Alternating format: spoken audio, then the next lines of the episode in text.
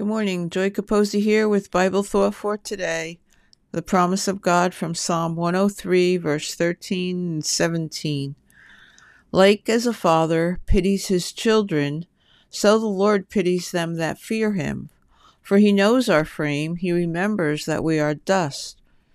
The mercy of the Lord is from everlasting to everlasting upon them that fear him Wow, mercy from everlasting to everlasting. That's a bit beyond our understanding.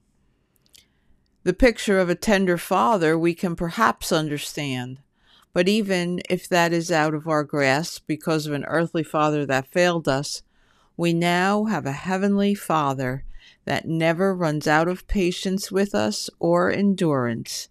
His mercies are new every morning. Let that comfort your heart today.